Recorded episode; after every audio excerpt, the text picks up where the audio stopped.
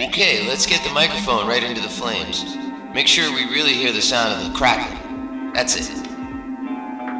Okay, are we rolling? Great, great. I want it all in this session. Everything. Let's get the fire on the songs. Let's get terror into the music.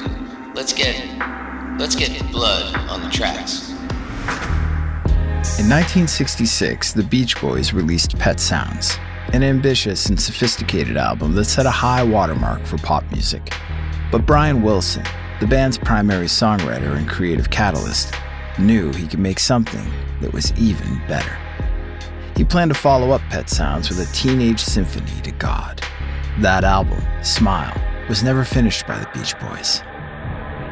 Instead, Brian slowly unraveled as the pressure to make something profound weighed heavy on him. He worried that he wasn't good enough. He worried that he was a failure in the eyes of the record company, his band, his peers, and his own father.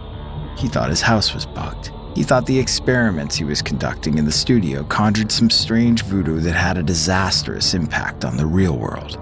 He became paranoid. He self medicated with amphetamines, hash, and LSD.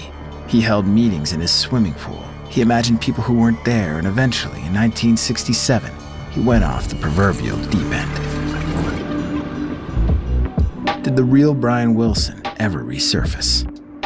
Blood on the Tracks returns with season 4, The Brian Wilson Story.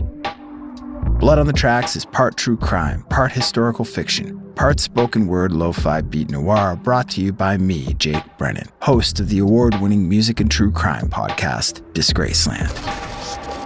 Things are pretty calm around here at the moment, but sometimes they get a little shaky. Sometimes they get to be a little too much. You'll understand that soon enough, I guess. Where are we? We're in my mind, of course, the mind of Brian Douglas Wilson. It's a place that's been expanded over the years. It's now huge. I mean, it's vast. There are a lot of things in here songs, melodies, ideas, but it's so big that there's a lot of dark corners. Corners for things to lurk in, for people to lurk in.